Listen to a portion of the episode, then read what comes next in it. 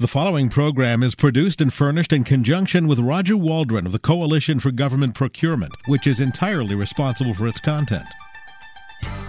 Welcome to Off the Shelf with Roger Waldron of the Coalition for Government Procurement on Federal News Radio, part of the Federal News Network. Off the Shelf gives a voice to commercial service and product companies selling in the federal market. Roger speaks to members and government officials about procurement policy, trends, innovations, and debates. Now, your host, Roger Waldron.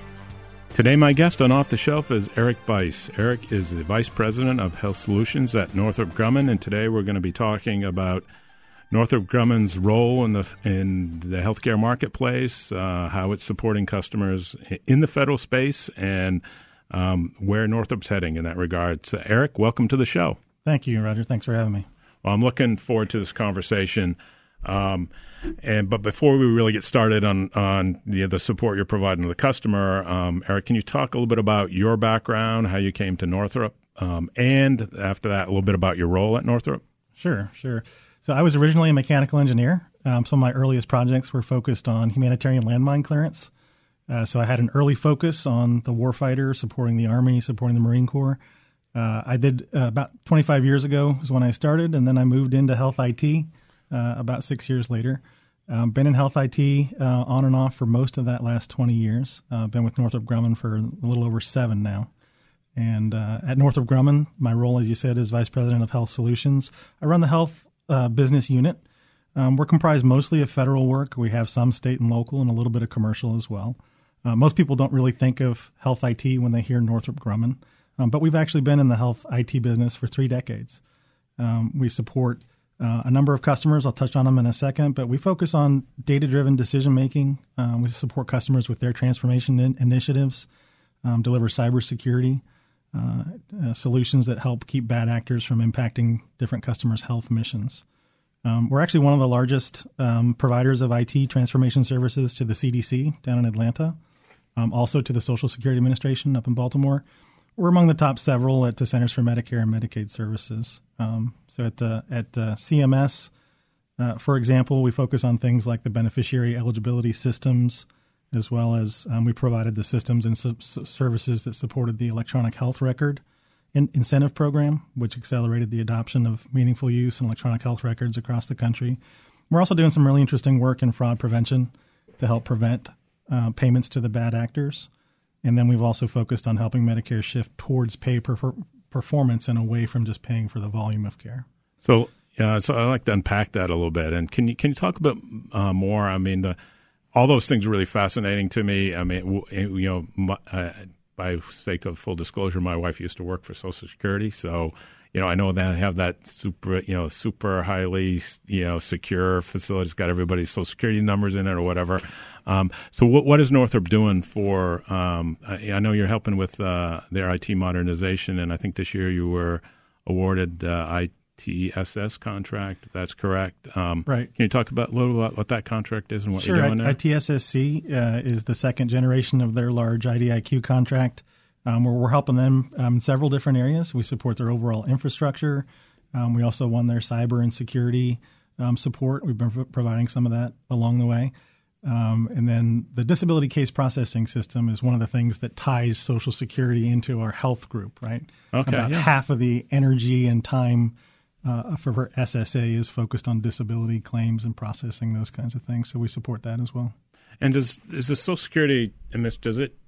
I mean, this is like a nationwide contract, right? So you're tying together all the locations on throughout the government, and then it feeds into everything else, right? Because people that Social Security number is used for be- other benefits and things like that. Is that right? Am I right about that? Definitely the case. It, uh, a lot of different agencies will connect into SSA. CMS is one of our other customers right there, so they do coordinate and share uh, information um, right there. But you're right; it's it's a big network, um, and uh, we do support their networking operations uh, across the country, and it's it's a large task. But most of our folks are up near Baltimore supporting them. And is is at the forefront of their your customer that customer's I mean, I know it's IT modernization, but all you hear about these days is cyber security and you know defending against bad actors. Is that one of their biggest challenges? I would say so. As you noted, the SSA data center um, is a very important and well protected organization, and that's for good reason. A large significant percentage of the GDP flows through SSA, right? Right. Seniors need their SSA. Right. Get their payments, to, all that kind of, yeah. To pay their, buy their groceries, right? So that is a very high priority for them. And, uh, and the other one that um, really uh, caught my ear, I guess, since we're on the radio, is uh, um, CDC and what you're doing there. Could you talk a little bit more about that? Because um, when I think CDC, I think of like Ebola right? And yes. I mean, that's the sexy thing you think. Of. I mean, it's all important stuff, right? Yeah. But helping, you know, in responding to that and all, all that, all those kind of wonderful things. So, so that's okay. exactly it. That's actually where we've had the longest presence uh, in federal health. Um, we have a few hundred people in Atlanta. Um, we support all CDC's critical initiatives: disease surveillance, outbreak management, uh, their precision health analytics, health communications management. Um, support them with their websites and their social uh, media and their mobile apps um, support them as they um, work to manage infectious and chronic diseases. Um, we support them in 70 countries around the world. Uh, and some and help them with some of the most pressing health challenges, as you noted, the Ebola outbreak and recently the opioid crisis. So we support them with all those areas. Yeah, and is is part of that support is that are you doing data analytics for them to try to? I mean, I can think crunching data, yes, and that kind of try to try to unlock the keys to you know addressing diseases or even just figuring out where the outbreak is going and how to you know prevent. Is that the kind of things that's going on there? Definitely both the it side the analytics as well as the program side. Um, we have about 200 folks that have health credentials they're epidemiologists and nurses and doctors and things like that so we support them on the program side but absolutely we do focus on the analytics and how we can help them on the it side um, in in all those areas as well and, and I know another area um, you mentioned to me um, that you that you're reemerging or merging in is in uh, mili- the military health space. Can you um, talk a little bit about where that's going? Yeah, and absolutely. We'll take a deeper dive as we go through the show. Sure, I'd, I'd, say that's one part of the business that has me really excited about what the future may hold. Um, you know, as I, as I noted, Northrop Grumman, we're focused on mission critical enterprise solutions. Um, the Defense Health Agency's mission is evolving really into a combat support agency, which means over time their operational medicine capabilities will become more and more integrated to support the combatant commands. And that's right in line with the kinds of capabilities that Northrop Grumman can bring to bear on it. So when you think about the needs for operational medicine and military health across their healthcare delivery, they include things like medical situational awareness, medical command and control, medical logistics, especially blood, getting blood to the right place at the right time, patient movement, so we see a close alignment with the core competencies uh, at Northrop Grumman and those those key needs. And um, these are the things that we're best at providing to all of our customers across the DoD, and they can be applied to operational medicine.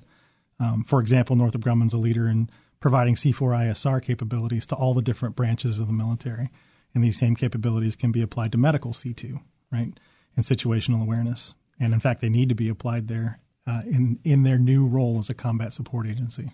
So I was gonna. That's where I was gonna go. You got ahead of me, Erik. Uh, I was gonna go there. Just to, like your what you do to support the warfighter across the department already. It seems like the perfect um, um, background. I don't know I'm trying to search the right word um, to translate into uh, military healthcare too, and so you know making sure that the you know the warfighter is mission ready to go. Right. So. Exactly, and these are these are very difficult environments in which to operate. Sometimes there's no communication or low communication, um, and very fast-paced environments, um, and that's where we excel in terms of building and, and implementing combat support systems um, that can help the customer with their situational awareness, um, with their logistics in terms of getting things done. So. so, is that one of the biggest challenges? Just that global, the you know the department's global footprint and it, being able to deliver on time, you know, uh, you know, in country, you know, just you know, in the midst of a potential conflict or ongoing conflict kind of situation. I, is that? I would, I would agree. It's it's it's the global globally integrated healthcare network is is, is a huge challenge. Um, as we know, the electronic health record uh, implementation is underway. Um, that's definitely going to make a big difference. There's still uh, a need to get the healthcare and the data all the way to what we're calling the tac- tactical edge, right? So right at the point of combat, at the point of where a casualty, casualty combat casualty would happen. Um, so there's a lot of work that needs to be done um, and a lot of improvement. I think that can still be um, uh, there's still innovation that can be done to to improve um, chances for survival, especially as the world um, and the threat environment is evolving as we're looking at, at new yeah. threat environments. So, Erik, you know what? We already have to take our first break. Uh, oh, so, when we come back, we'll continue our conversation talking about um, the military health space and what's going on there, some of the key trends, and how Northrop, uh, how you and Northrop are responding to those. My guest today is Erik Bruice. He is Vice President of Health Solutions at Northrop Grumman, and you are listening to Off the Shelf on Federal News Radio a part of the Federal News Network. When the world calls for advanced electronics, we respond with C4ISR breakthroughs. When the world calls for defense from cyber threats, we provide groundbreaking cyber solutions. When the world calls for a revolution in autonomous technology, Northrop Grumman is there. At Northrop Grumman, we're constantly innovating to deliver the most effective and affordable solutions to our customers. Whether it's cyber, logistics, autonomous systems, C4ISR, or strike, that's the value of performance. Northrop Grumman. To learn more, visit northropgrumman.com slash performance. Welcome back to Off the Shelf on Federal News Radio, a part of the Federal News Network. Uh, and uh, my guest today is Erik Bruice. He is Vice President of Health Solutions at Northrop Grumman. And we are talking about Northrop's role in the federal, primarily, healthcare space and how it's supporting mission – uh, across the board, whether it's Social Security, CDC, and in particular, when we ended the last segment, we were talking uh, some about the military health space and uh, survivability and supporting, you know, the warfighter. And Erik, can you give us some real life examples of, of, of how that happens and what you do? Sure, sure. So when we think about operational medicine and, and a warfighter, we like to, to try to put a human face on it. So we'll come up with – a vignette and think about what it might be like for a person and even put a name on a person. So if we think about somebody named Jimmy Lamar, and you can start by thinking he was a popular student at a nearby high school. Uh, this, this is actually a true story in Fairfax County. He was vice president of his junior class, played basketball, baseball, and then joined the Army. And then, if we fast forward a little bit, it was a cold, dark morning. Sergeant Lamar experienced a life threatening gunshot wound on a battlefield in a fairly remote location. So then we stop and we think about for a moment about Jimmy's chances of survival at different points in U.S. history, right? Right. So if you kind of go all the way back to the beginning of the country, all the way up through maybe the middle of, of the of the uh, 20th century in the world wars, his chances weren't great, right? And even as we emerged as a world power um, in through the world wars, Jimmy had less than a 50% chance of survival due to la- lack of fast access to medical care, including a surgeon, medicine, uh, or blood, something like that. So if you um, if you think about uh, the advances in operational medicine have come a long ways um, through the conflicts in Afghanistan and the Gulf Wars. So chances of survival have dramatically improved for Jimmy. Right, over ninety percent. He's over ninety percent likely to to survive uh, in that situation. And the key uh, is to get him the right help in the golden hour, the hour after he's hurt. Right, first hour after the injury. Um, so things um, things like um, helping him get um, the right tourniquet on, getting medevac with support um, on the helicopter, um, those kinds of things that would help him quickly. So there's actually a great book that's published by the Office of the Surgeon General called Out of the Crucible that documents how the U.S. military transformed combat casualty care in Iraq and Afghanistan. And one example outcome is during Operation Iraqi Freedom, patients at Balad's Air Force Theater Hospital had an astonishing 98% survival rate. So if patients could get to that hospital, 98% survival rate.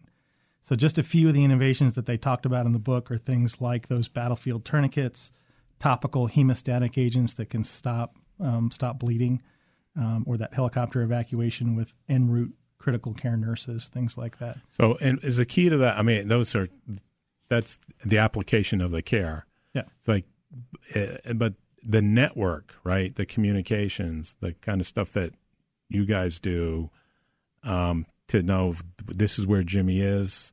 We have to get people to him fast. You have to, you know, diagnose it quick and make decisions.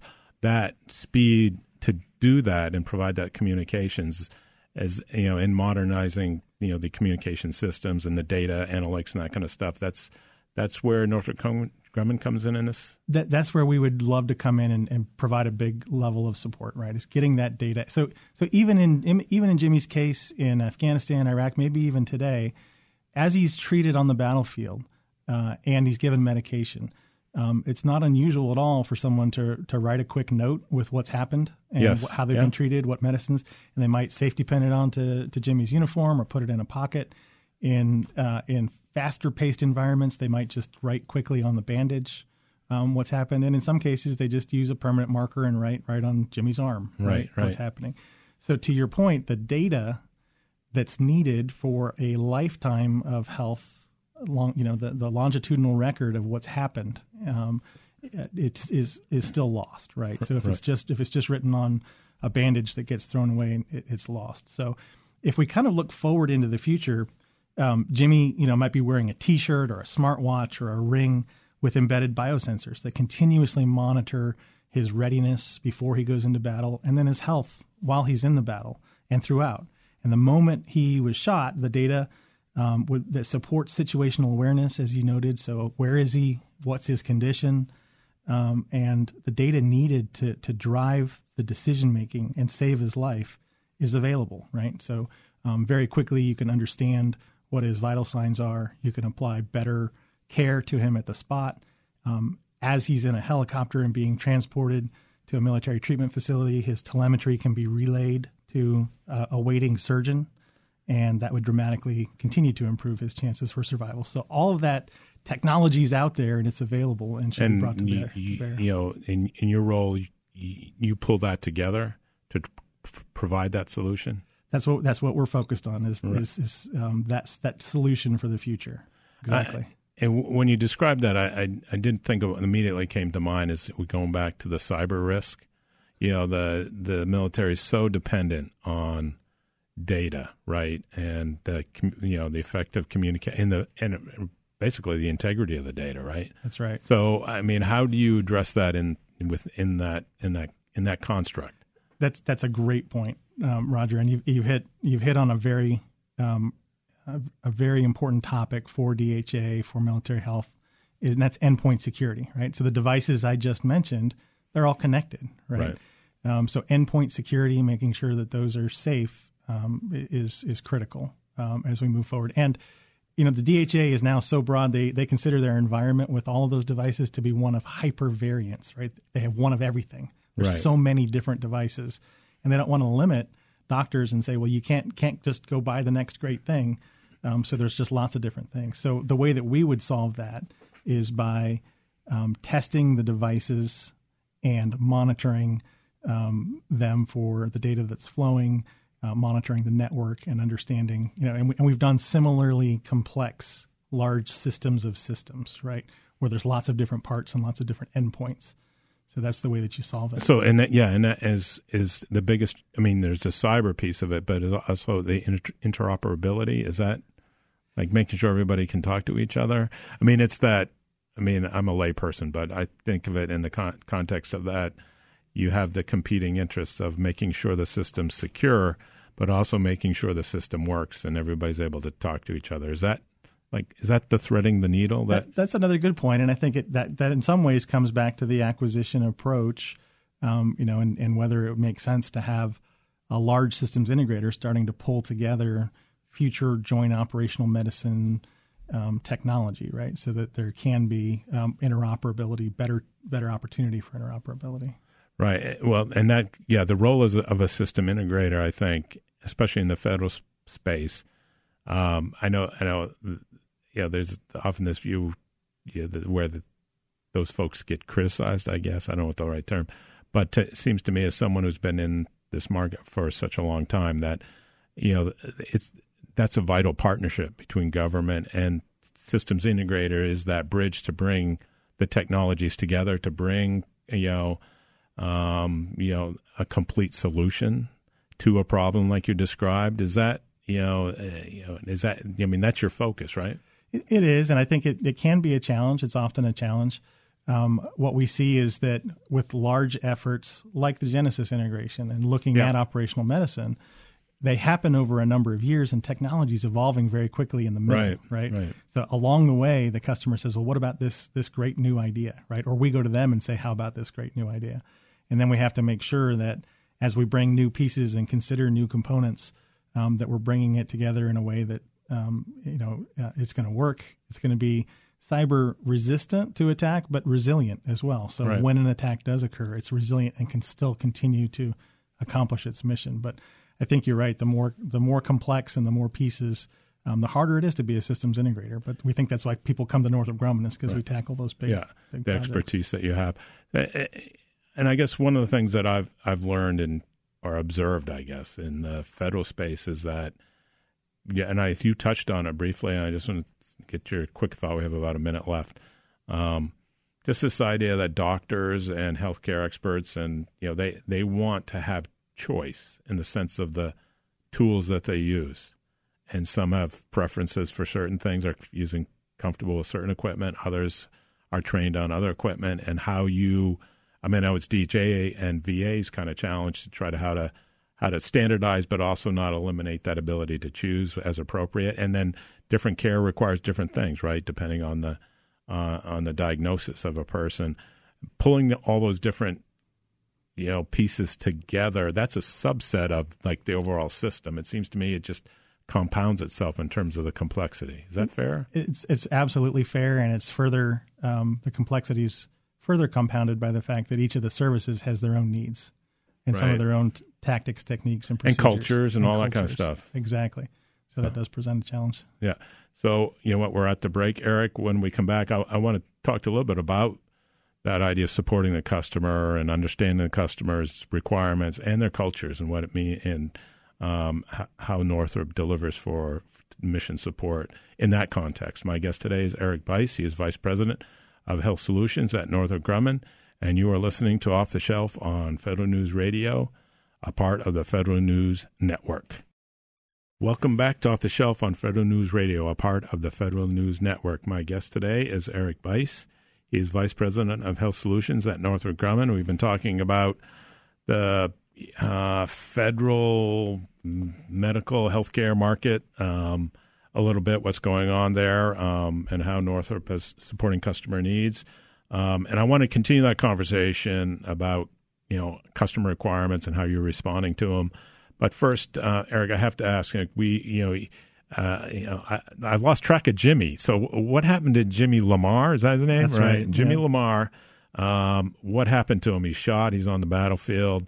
Um, just, uh, please don't Sure. hold me in suspense or the listeners. Fair enough. So we'll, we'll finish Jimmy's story. So first, I'll place him in history for us. It, it was 1944, uh, and Jimmy was actually uh, in the 18th Infantry Regiment that took the village of Ramscheid, um, Germany. And unfortunately, Sergeant Lamar died from his wounds that cold morning. Um, his unit did receive the Presidential Unit Citation for extraordinary heroism, and uh, there is a street, Lamar Drive, uh, near Fairfax Villa Elementary School. It's named in Jimmy's honor. If Jimmy were, uh, if, if it were today, right, and in the future, then that's that's what we're focused on is saving the Jimmies of today and in the future by applying better technology and capturing the data, right? Um, that can be turned into useful data that can be used for actual actionable decision making, right?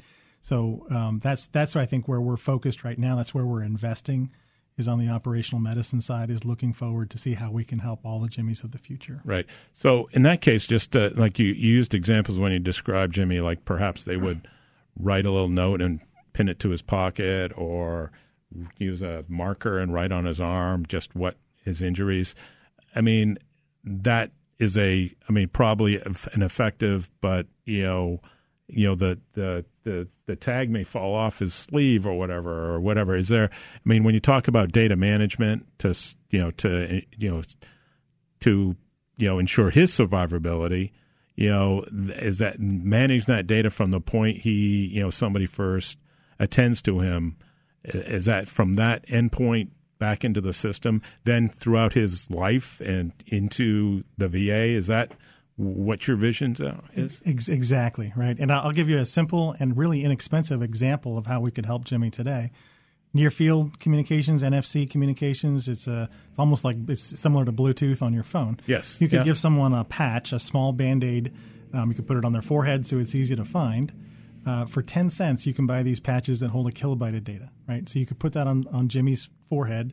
Use a phone to to uh, basically communicate all of that same data that would be on the note, and it would travel with Jimmy um, throughout his continuum of care, all the way to the VA, right, for, for his entire lifetime. So we would know what happened from that moment all the way forward.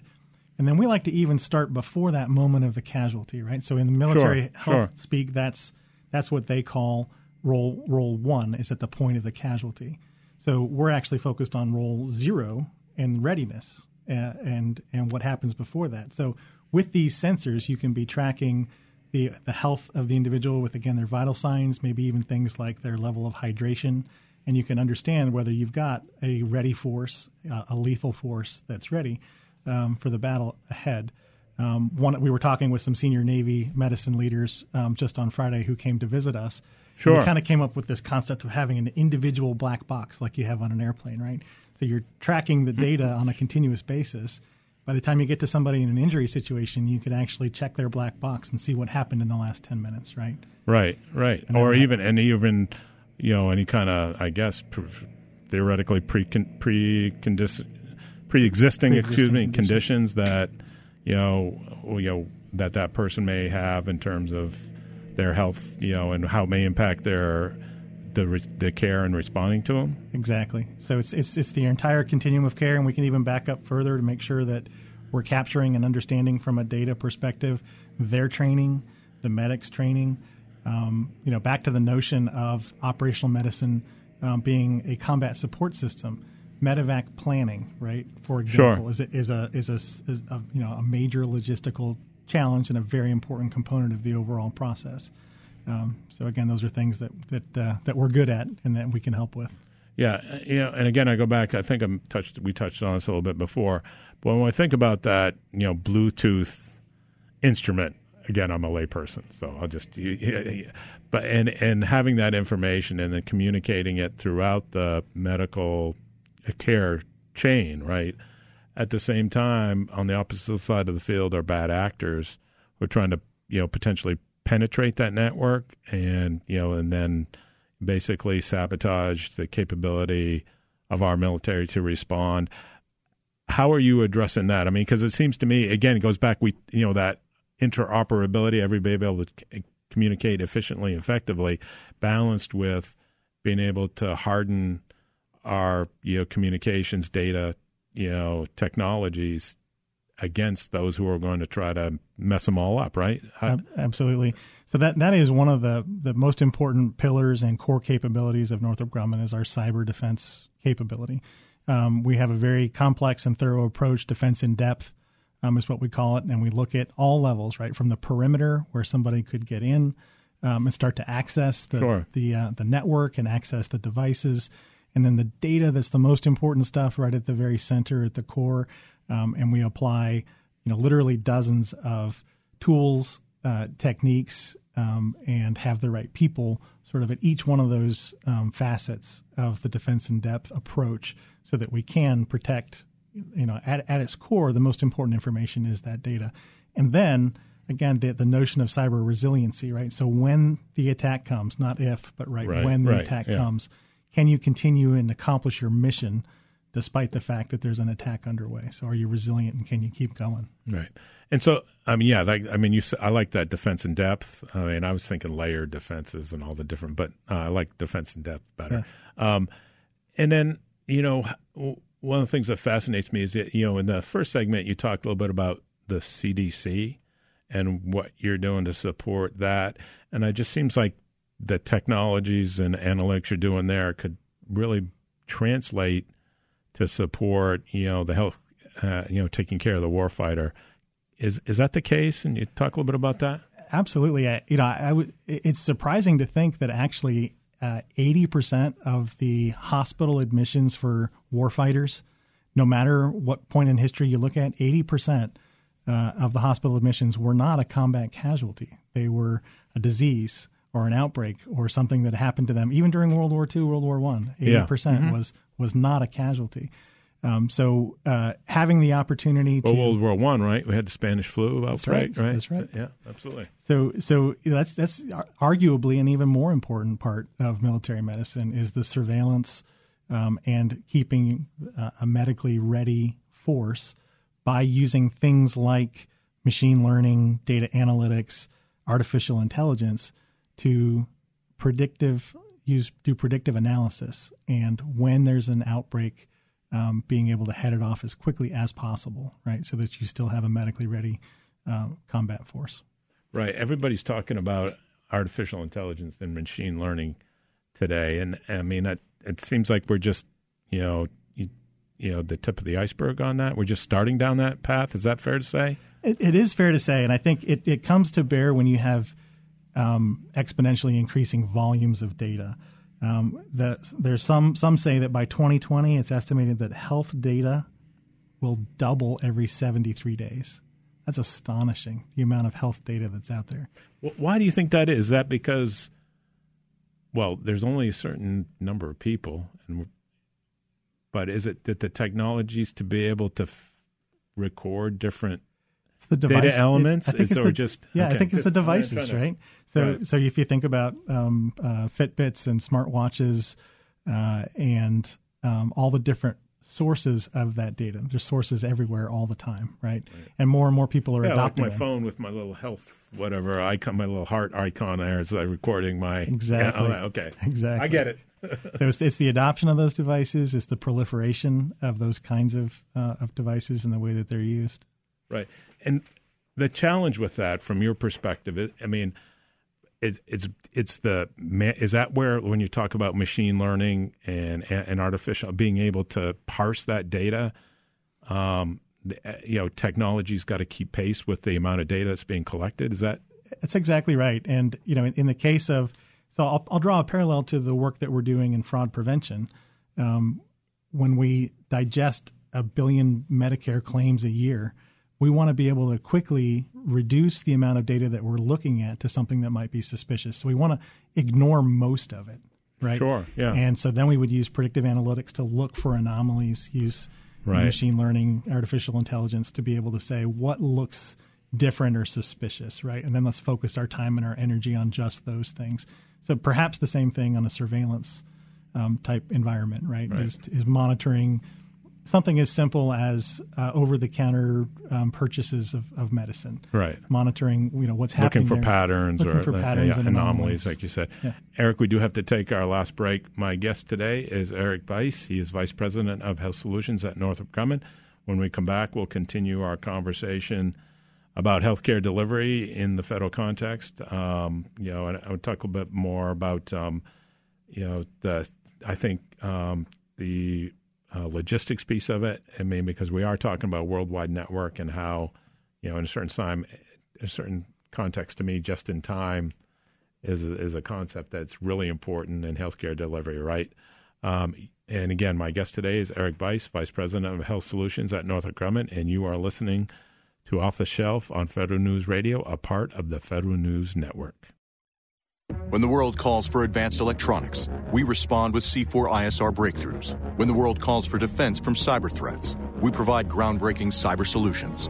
When the world calls for a revolution in autonomous technology, Northrop Grumman is there. At Northrop Grumman, we're constantly innovating to deliver the most effective and affordable solutions to our customers. Whether it's cyber, logistics, autonomous systems, C4 ISR, or strike, that's the value of performance. Northrop Grumman. To learn more, visit northropgrumman.com/performance. Welcome back to Off the Shelf on Federal News Radio, a part of the Federal News Network. My guest today is Erik Bruice. He is Vice President of Health Solutions at Northrop Grumman.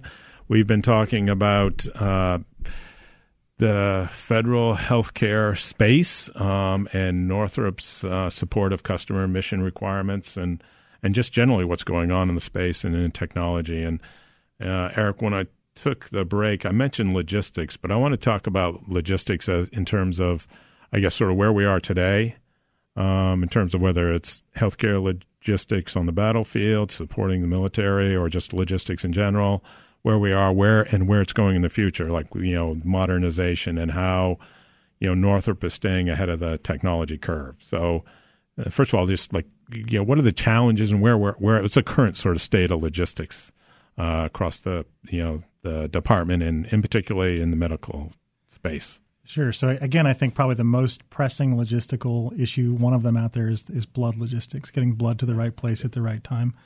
Um, but overall, um, logistics is always going to be a challenge. I think it's going to become um, much more difficult in the future. So if we take a minute to talk more about how the battle space is going to evolve in the future, it's going to become much more distributed and complex. They call it cross domain uh, battle space, by which they mean um, looking at um, a more distributed land, air, sea, space. Those are the domains and cyber, the cyber domain.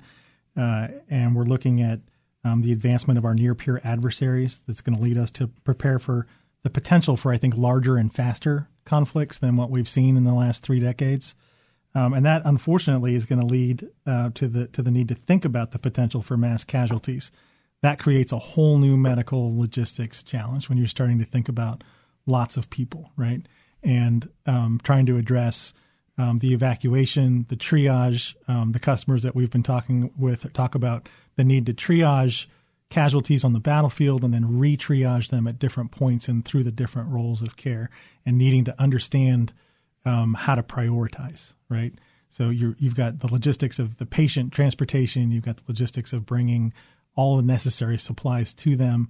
I think as we look further forward what we want to be able to do is we want to be able to equip more um, more of the soldiers uh, that are fighting shoulder to shoulder because we're not going to be able to get enough medics in the right place at the right time. So we want to use tools and techniques to be able to equip people that are right next to you to be able to call for medevac, to be able to apply the right tourniquet, to be able to get the data onto a smart device from somebody's BIOS embedded biosensors, biosensors that are embedded in a t-shirt, right?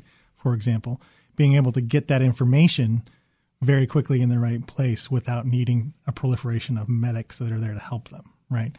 Um, but it's it's it's definitely you know I think as as we're looking forward, we're looking towards a different um, a different kind of battle and a different scale and a different pace. Right. So that's sort of the requirement, right? And by the way, you know when you describe that inter you know the interrelated um, the language you used, I couldn't help. I was thinking about um, um, this is on procurement geek, like Section 809 panel.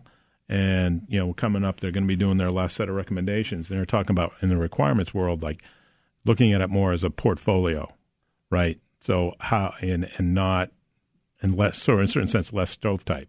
So portfolio would have the interconnected sort of all the different pieces of the military that work to, together, right? Sure. And technology wise, and have, have the requirements sort of developed you know, more strategically or cross cutting rather than in a stovepipe approach. Right. Um, it seems to me what what you described is a lot of information and a, and then trying to increase the ability to make decisions much more quickly. And, and what does that mean in terms of modernization as you think of you know technology and where it's going and how to take advantage of it and and modernizing that system and staying ahead of that curve? What you know, what do you see? coming in the future, and sure. what are you going to guys going to try to take advantage of without giving any away trade secrets? I get sure. It. No, I, so I, what I would say is that we're always focused on the user first and foremost, and all the way through the process, right? Because um, you know, as, as we've um, now achieved some great milestones on a global combat support system, we focused on the user and what they need and how they do logistics, how they accomplish their logistics tasks, and using modern technology like tablets and things like that that they can um, they can interface with quickly and easily. I think that's going to be the challenge on the operational medicine front is being able to get um, the user in the center of every design. So the, the, the technologies that I've talked about, whether it's a near field communications patch, a smartphone, a smartwatch, um, it can't be a burden on whoever's using it, right? The, the user has to be at the focus of any modernization so that it's not some new burden that they're just going to you know um, leave uh, right leave and find a workaround or something that's, that's right, right, to try to deal with it. That's right. So yeah and i mentioned culture back at the in one of the earlier segments. We didn't really get to touch on that. When you you know the part of the you know the requirements are the requirements. And understanding the culture of your customer too is important um, and sort of their values and that sort of thing is that i mean uh, do you have, have any comments on that uh, I, I, agree completely. I think by virtue of having 15,000 veterans uh, within the company, um, we have the right expertise, right? So we can bring the culture from all the different services to bear as we think about a joint operational medicine system. We have people that can represent those different cultures and the different perspectives um, and we can bring that to bear on our designs and our innovation as we go forward. Right, and also from that perspective, when you when you say that, it also not just culture. You, well, I guess it is culture. It's just the whole decision making requirements development process and understanding what's important to you know and what the values are shapes the shapes the solutions. Is that fair? Uh, agreed, and I think it's again it's the complexity of having some competing interests and competing requirements across the services. Um, the way that we're working through that is trying to meet with senior leaders um, from all the services, right? And right. and from some of the sort of trusted brokers in the middle, like the Surgeon General and, and those kinds of things, right? So, so um, we have about two minutes left. Um, so you started as a mechanical engineer, right? I did. And um, and now you're looking from a strategic perspective across the customer and trying to support their needs. You know, from your perspective, what you know over your career, what, what's the biggest change, or what, what, do you see as the biggest challenge? I mean, I have some thoughts, but I mean, uh, do you do you have anything that you share? I would just say um, the adoption of technology. You know, when I when I started my career 25 years ago, um, it was a little unusual for someone to carry around a cell phone. Um, it's very unusual for someone not to have their cell phone today, and they're so more so much more advanced. Right, we have miniature supercomputers in our pockets at all times, and I think that. Uh, um, you know, people, and with the proliferation of medical devices that we don't even think of as medical devices, we just think of it as a Fitbit, right? Um, I, I, think that the combination of those things brings so much potential to the data that. that yeah, uh, that's yeah, that's interesting. And a follow up question to that: Do you think so? The government is historically right. You know, maybe back in the seventies, sixties, seventies, the government through research and you know space program, whatever drove technology. Right now, it is clearly the private sector, and the government's an adopter. And you know, as a systems integrator, you are key to you know that swift adoption. Um, it, you know, and filling that bridge. Um, you know, is that is that where you? I mean, that is a big value proposition as part of what. That's a great example. I, you know, I, that's a great point. I think um, what we see is we're seeing technologies that are out there in the entertainment industry, for example, um, and, and, video games, right? We're able to go and we're able to take technology used for video games, turn it into very effective virtual training devices, right?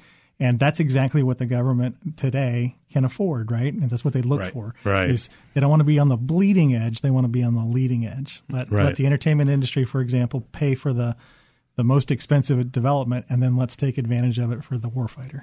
Right. Right. I, yeah. Uh, yeah, I was just thinking about my cousin who was an early adopter of technology, you know, like whether it was a VCR or whatever, right? And he spent a lot of money. that's right. so, Leading edge, right? Yeah, that's right. So, um, uh, great stuff, Erik. Thank you so much. Uh, my guest today has been Erik Bruice. He is Vice President of Health Solutions at Northrop Grumman. And you have been listening to Off the Shelf on Federal News Radio, a part of the Federal News Network. You've been listening to Off the Shelf with Roger Waldron of the Coalition for Government Procurement on Federal News Radio, part of the Federal News Network. Tune in Tuesday mornings at 11 or subscribe to this show on iTunes or Podcast One.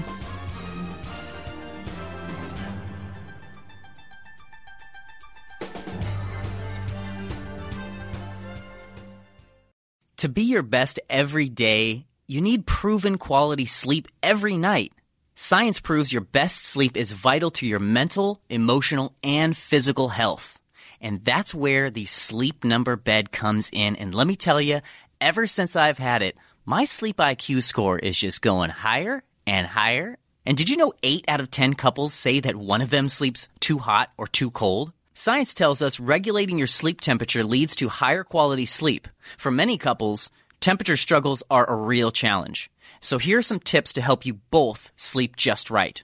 Look for beds designed with temperature benefits such as the new Sleep Number Climate 360 smart bed that actively warms and cools each side so you both sleep blissfully comfortable. And now save 40% on the Sleep Number 360 special edition smart bed. Plus special financing for a limited time. Only at Sleep Number stores or sleepnumber.com slash podcast one. Sleep Number the official sleep and wellness partner of the National Football League. Subject to credit approval, minimum monthly payments required. See sleepnumber.com for details.